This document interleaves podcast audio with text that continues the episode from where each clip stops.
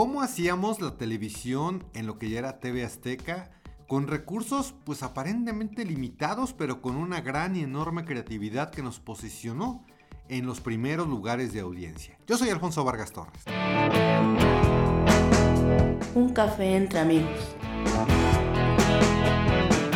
Con Alfonso Vargas Torres. Así es, muy queridos amigos, pues vamos a tomarnos un cafecito aquí entre amigos mientras charlamos acerca de todas estas cuestiones de los medios de comunicación, de cómo eran, de cómo son, de cómo se han transformado. Si tú eres estudiante de la carrera de comunicación, quizás esto te puede interesar, o si aspiras a estudiar la carrera de comunicación, o aunque no lo hagas y simplemente quieres conocer el corazón de los medios de comunicación, cómo se vivía, cómo se vive, cómo se han transformado todas estas plataformas digitales y los medios tradicionales. Y en el podcast anterior hablábamos, en un podcast anterior hablábamos acerca de, de cómo surge, cómo nace el programa Quien Corresponda, cómo sobrevive de la transición de lo que era Imevisión a lo que hoy es TV Azteca. Bueno, era Televisión Azteca en ese momento. Y era muy interesante porque yo les decía que el, el, programa lo hacíamos realmente entre muy pocas personas. Y les quiero platicar que como reporteros, pues era toda una odisea, ¿no? Porque no había vehículos, o sea, nos íbamos nosotros, los que teníamos auto, pues en nuestro carro particular, y se los pongo entre paréntesis porque a lo largo del tiempo, bueno, pues la producción llegó a tener sus autos propios, o sea, autos para la producción. Pero en ese entonces no, entonces si, tú eras reportero y tenías carro, pues ya lo hiciste, entonces usabas tu carro, obviamente te pagaban tu gasolina. Y si no, pues tenías que ir en, tu, en tu microbús, en tu metro, en lo que pudieras, para llegar a los lugares más recónditos, primero pues de la Ciudad de México y luego del país para buscar las entrevistas y para llegar a donde las personas dieran o solicitaran las cámaras de quien corresponda. Las cámaras, digo, a lo mejor ustedes podrían pensar, pues ¿cómo ibas en el metro con un equipo para hacer televisión? Bueno, lo que pasa es que realmente a quien corresponda lo hacíamos con, pues, cámaras caseras, de esas cámaras que encontrabas en el, en el Walmart, ¿no? Casi casi en un Oxxo, ¿no? O sea, eran Handicam que usaban un cassette que se llamaba Super 8 y después se fue el High 8 pero una camarita que te cabía en la palma de la mano. Era una cámara pues con una calidad hasta cierto punto. Digo, la calidad todavía no existía el HD ni nada. Simplemente era una cámara que grababa video y punto.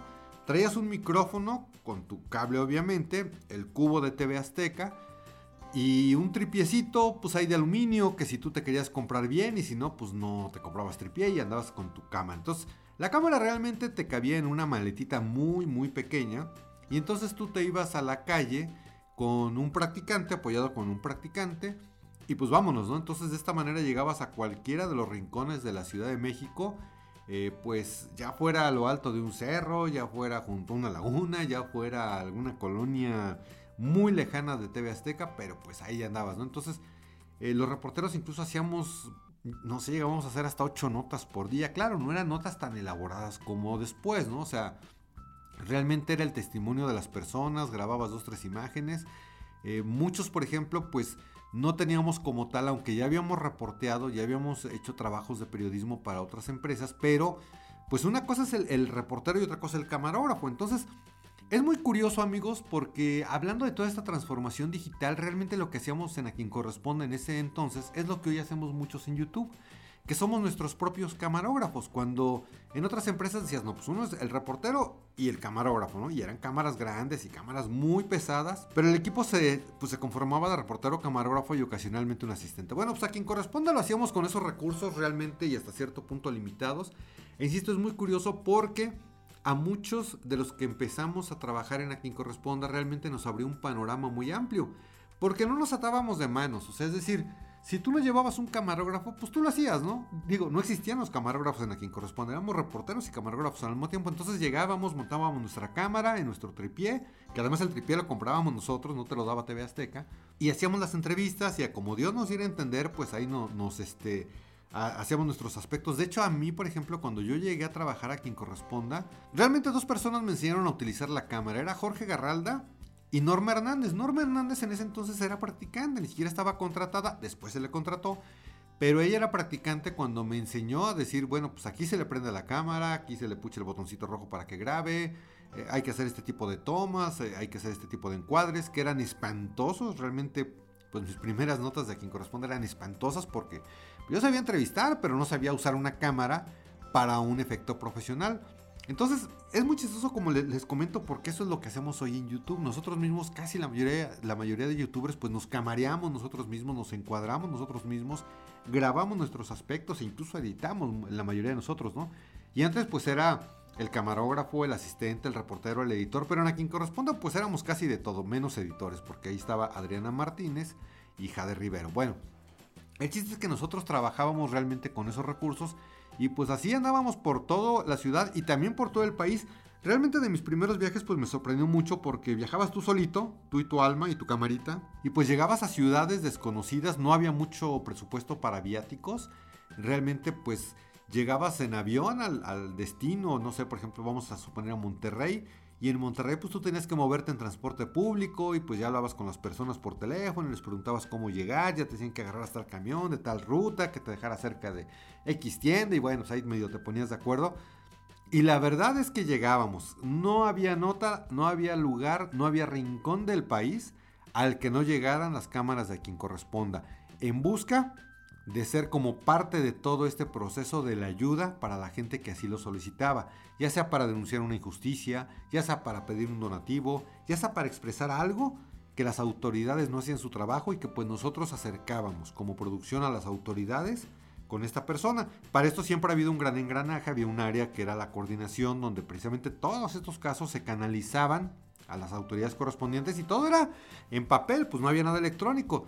Todas las llamadas, las cartas de las personas que pues acudían a la redacción de quien corresponda a las instalaciones de televisión azteca, se ponían en sobres, se, se, dividían por dependencias. Esto le toca al Seguro Social, esto le toca al ISTE, esto le toca al gobierno municipal, esto le toca al gobierno local, eh, esto le toca a tal Secretaría de Estado o a tal dependencia de obras públicas, etcétera, de tal, pues hoy son alcaldías, de tal delegación en ese entonces. Y todos esos sobres se iban a repartir en persona. Algunos incluso pues, tú como reportero si te quedabas cerca de algún lugar del estado, pues llevabas las cartas a ese lugar y las entregabas en las oficinas de comunicación social o en las secretarías de los gobernadores o cosas por el estilo. Entonces era todo una planeación impresionante e increíble la que se hacía tomando en cuenta pues que no había nada digital, ¿no? Entonces a quien corresponda se convirtió en un foro muy muy importante de denuncia llegamos a, tener pues muy buenos niveles de audiencia. Estábamos en Canal 13 con un horario estelar. Eh, realmente la gente pues nos ubicaba mucho, ubicaba mucho al equipo de quien corresponda porque éramos como los bienhechores, ¿no? De, en ese momento decía un compañero Roberto Valdés, no somos héroes, ¿no?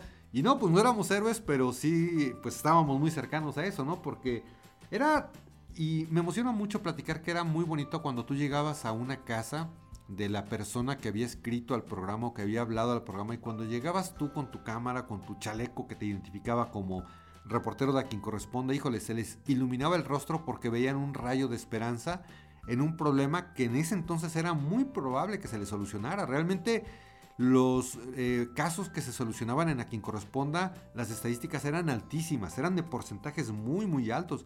Y los que no se podían solucionar era porque realmente ya no existía una solución, ya era un milagro ya lo que necesitaba, ¿no? Casos, por ejemplo, de procesos penales que pues ya la persona estaba más que sentenciada, más que juzgada, más que todo, ya habían metido todos los amparos, todo lo que se requería y pues ya no se podía, ¿no? Entonces, eh, realmente era muy bonito y muy emocionante, como les explico, llegar a las casas de las personas. Y bueno, pues al paso de los años el programa fue avanzando, fue creciendo muchísimo. Eh, de esos reporteros que pues andábamos de pronto en camiones y en, nuestros propios carros, pues nos convertimos en reporteros ya que andábamos en unidades, en camionetas muy cómodas, en coches cómodos, para, no lujosos, pero sí cómodos para poder llegar a más lugares. Llegaron dos camarógrafos ya para apoyarnos a los reporteros, ya con cámaras grandes, cámaras como más profesionales de televisión. Uno de ellos era Matías Lara, mi compadre. Y le digo compadre porque estrenamos juntos la cámara. Eh, llegó Guillermo Higuera, también gran camarógrafo. Luego Ramsés Barona. Bueno, fue un desfile de camarógrafos, eh, de personas que más allá del profesionalismo, que eso realmente quedaba a segundo término porque muchos nos convertíamos en profesionales dentro del mismo programa. Pero éramos personas muy apasionadas, o sea, muchos llegaban o llegábamos sin la experiencia, como les digo, pues yo no sabía camarear, muchos llegaban sin saber eh, cómo reportear o cómo editar o cómo hacer tales procesos dentro del programa, Pero era tal la pasión que se compartía en este programa que realmente nos hacíamos profesionales, ¿no? Porque además había mucha, mucho compañerismo. Nos apoyábamos entre nosotros. Si yo no sabía usar la cámara, pues llegaba Norma Hernández y me enseñaba a usarla.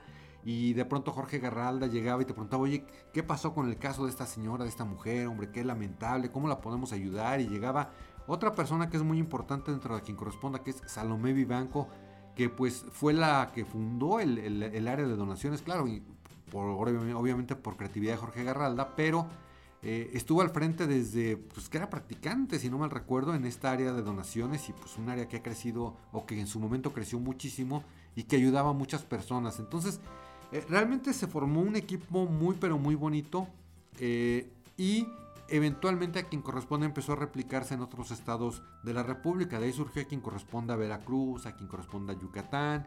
Incluso, si no me recuerdo, tuvimos a quien corresponde El Salvador, Jalisco, Monterrey, Acapulco, en fin, hubo varias plazas donde se comenzó a replicar este programa porque era tal la demanda de personas que acudían que pues obviamente los que hacíamos a quien corresponde a nivel nacional desde la Ciudad de México, desde las instalaciones de la Jusco, pues no nos dábamos abasto. Entonces, finalmente eh, pues estos a quien corresponde empezaron a surgir, luego pues ya se vinieron abajo, existieron otras cuestiones ahí que ya les platicaré en otra ocasión, de pues lamentablemente a veces eh, alguien me dijo por ahí, el enemigo y la competencia no son los de enfrente, sino los de al lado. Uno pensaría, pues mi competencia, el que me quiere destruir es Televisa si trabajas en TV Azteca, o al revés, TV Azteca estás en Televisa, pero no. Lamentable y tristemente pasa mucho en los medios que el que te pone el pie para que te tropieces, el que no le gusta que crezcas, el que te quita la oportunidad de sobresalir es el que tienes enfrente. Y muchas veces, y lo más triste, es el que incluso a veces consideras tu amigo. Y es tu amigo a veces el que te da una puñalada por la espalda. Pero bueno, eh, así funcionan las cosas. Uno desde luego pues aprende a manejarlas. Aprende también a capitalizarlas porque les he expresado que a veces aprendes lo bueno y lo malo. Aprendes cómo te gustaría ser, pero también cómo no te gustaría ser. Entonces este fue el desarrollo del programa quien corresponda. Y cuando yo llegué, surgió un evento muy muy interesante y muy bonito que es lo que se llamaba El Juguetón. Pero ese ya es tema de otro podcast. Pues queridos amigos, eh, como cada semana, si este podcast les, gustó, les fue de utilidad, pues eh, coméntenme, los, los, invito a que pues me visiten en mis otras redes sociales para estar platicando, para estar más cercanos en esta permanente comunicación circular. Me encuentran en Facebook como Alfonso Vargas Torres, en Instagram como Alfonso-Vargas-Torres, en el Twitter como Robo Alfonso Vargas T. Y desde luego, pues los espero con mucho entusiasmo en el, canal, en el canal de YouTube, que también pues es una de mis plataformas principales, así es que por allá los espero, es que se den una vuelta, que se suscriban, que me dejen sus likes, sus comentarios y demás. Nos vemos y nos escuchamos en cualquier momento. Yo me despido de ustedes, mi nombre es Alfonso Vargas Torres.